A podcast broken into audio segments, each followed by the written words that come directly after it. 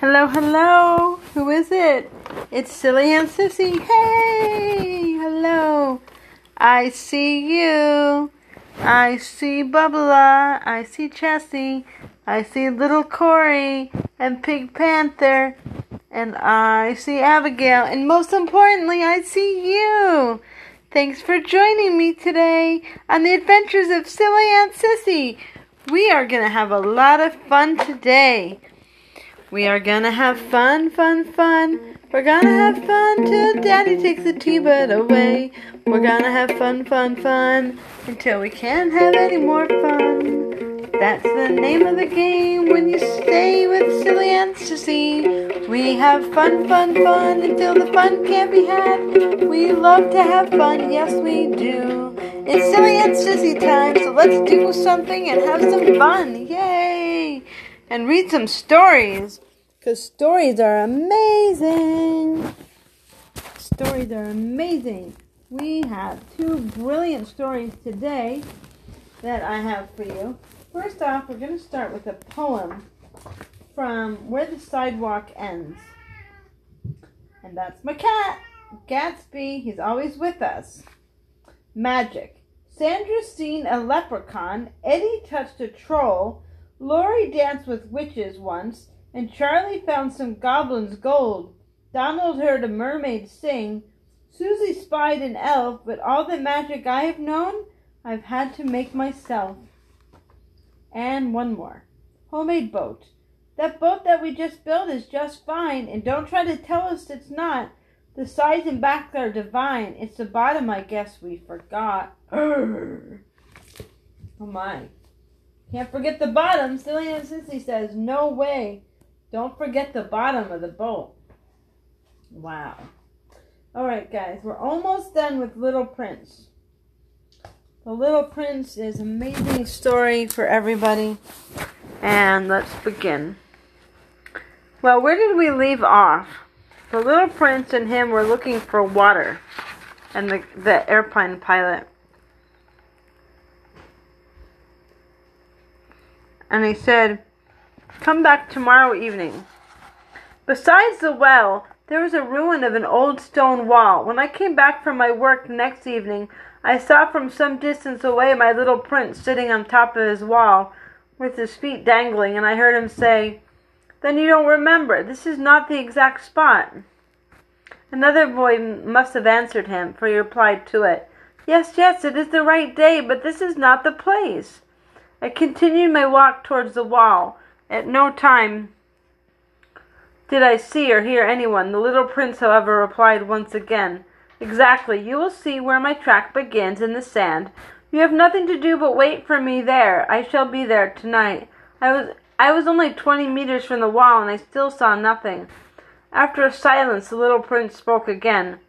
You have a good poison. You are sure that it will not make me suffer too long. I stopped in my tracks, my heart started thunder, but still I did not understand. Now go away, said the little prince. I want to get down from the wall. I dropped my eyes then to the floor of the wall, and I leaped into the air.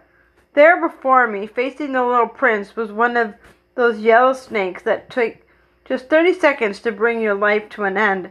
Even as I was dragging into my pocket to get out my revolver, I made a running step back, but at that but at the noise I made, the little snake let himself flow easily across the sand like a dying spray of a fountain, and in no apparent hurry disappeared. I reached the wall just in time to catch my breath and my little man in my arms, his face as white as snow. What does this mean? I demanded. What are you talking with snakes about? I had loosened the golden muffler that he always wore. I had moistened his temples, and now I did not dare ask him any more questions. I'm glad that you have found what was the matter with your engine. Now you can go home. How do you know about that? I was just coming to tell him that my work had been successful. He made no answer, but he added, I too am going back home today. Then sadly, it is not much further, it is much more difficult. It is much further, it is much more difficult. I realize clearly that something extraordinary is happening. I was holding him close in my arms as if he were a little child, and yet it seemed to me that he was rushing headlong toward abyss from which I could do nothing to restrain him. I have your sheep, and I have the sheep's box, and I have the muzzle. And he gave me a sad smile. I waited a long time. I could see that he was revi- reviving little by little. Dear little man, you are afraid. He was afraid, there was no doubt about it. But he laughed lightly. I shall be much more afraid this evening. And I knew that I could not bear the thought of never hearing that laughter any more. Little man, I want to hear you laugh again. But he said to me, Tonight it will be a year, my star. Then he can be found right above the place where I had come to earth a year ago. Little man, tell me this is only a bad dream. This affair of the snake and the meeting place and the star.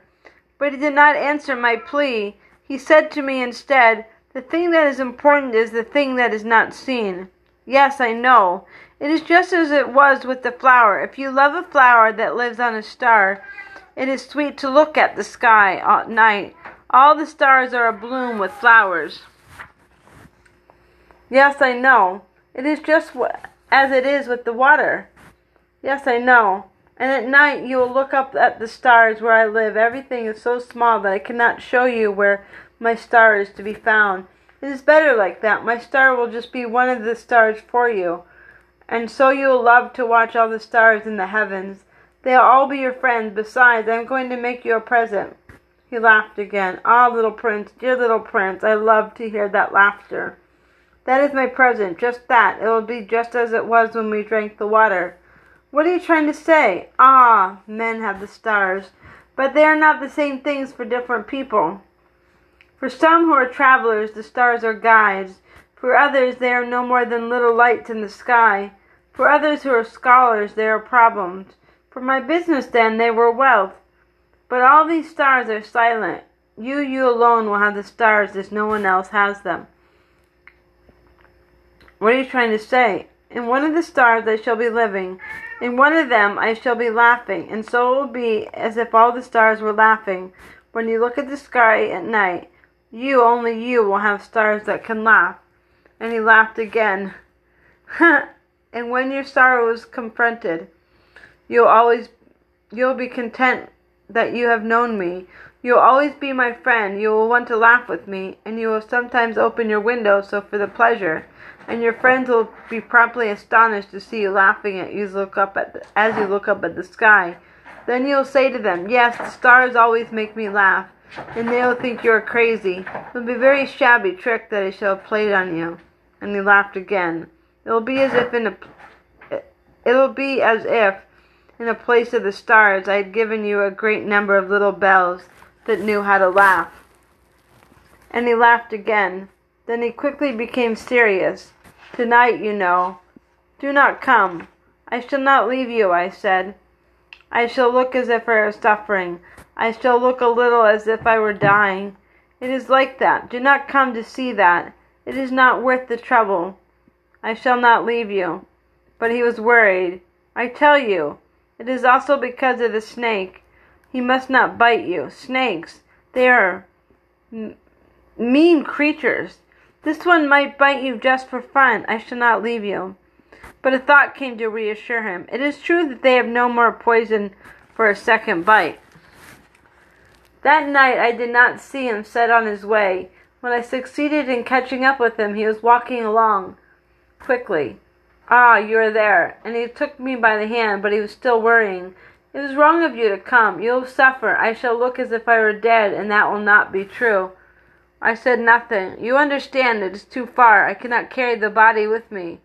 It's too heavy. I said nothing. But it'll be like an old abandoned shell. There is nothing sad about old shells. I said nothing. He was a little discouraged. You know, it'll be very nice. I too shall look at the stars. All the stars will be wells with the rusty pulley. All the stars will be pull, pour out of fresh water for me to drink. I said nothing. That will be amazing. You'll have 500 little bells, and I shall have 500 million springs of fresh water. And he too said nothing more because he was crying. Here it is. Let me go on by myself. And he sat down because he was afraid. Then he said again, You know, my flower, I am responsible for her. And she is so weak, she is so naive, she has four thorns of no use at all to protect her against all the world. I too sat down because I was not able to stand up any longer. There now, that is all. He still hesitated. There was nothing there but a flush of yellow close to his ankle.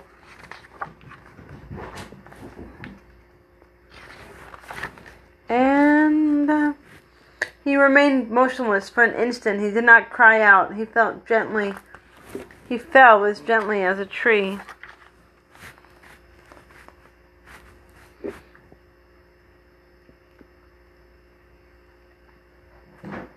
And now six years have already gone by. I have never yet told this story. The companions who met me on my return were well content to see me alive. I was sad, but I told them I am tired. And now my sorrow is comforted a little. That is to say, not entirely. But I knew that he did not that he did go back to his planet because I did not find his body at daybreak. It was not such a heavy body, and at night I love to listen to the stars. It is like five million little bells. But there is extraordinary thing. When I drew the muzzle for the little prince, I forgot to add the leather strap to it. He will never have been able to fasten it on his sheep. So now I keep wondering what is happening on his planet. Perhaps the sheep has eaten the flower. At one point I say to myself, Oh, surely not. The little prince shuts his flower under the glass and he watches over the sheep very carefully. Then I am happy, and there is sweetness in the laughter of all the stars.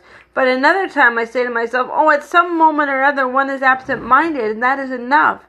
On some one evening he forgot the glass globe, or the sheep got out without making any noise in the night, and then the little bells are changed to tears. Here then is a great mystery. For you who also love the little prince, and for me, Nothing in the universe can be the same if something we do not know where, a sheep that we never saw, has yes or no eaten a rose. Look up at the sky, ask yourself, is it yes or no? Has the sheep eaten the flower? And you will see how everything changes. And no grown up will ever understand that is the matter of so much importance. Ah, my. So, Next time you look at the sky, Silly Aunt Sissy says, look at the stars and think, did the sheep eat the, the flower? This is for me the loveliest and saddest landscape in the world. It is the same as that on the preceding page, but I have drawn it again to impress your memory.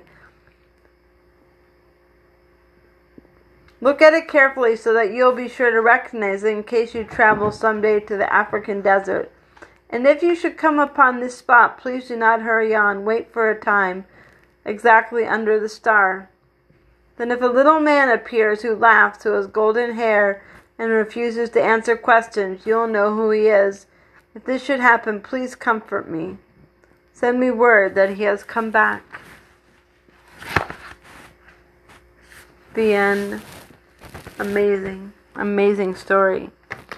And it's a little sad ending, but that's okay. Life is sad sometimes. But it's happy because his friend is up there in the sky, wondering and living. Well, guys, that is the end of Silly Aunt Sissy's adventures. And if you have any questions, ask me. I am here for you. Gatsby is here for you, my little kitty cat. And I'm here for more stories to take you to amazing places. And we shall figure it all out. Thanks for listening to Silly Aunt Sissy.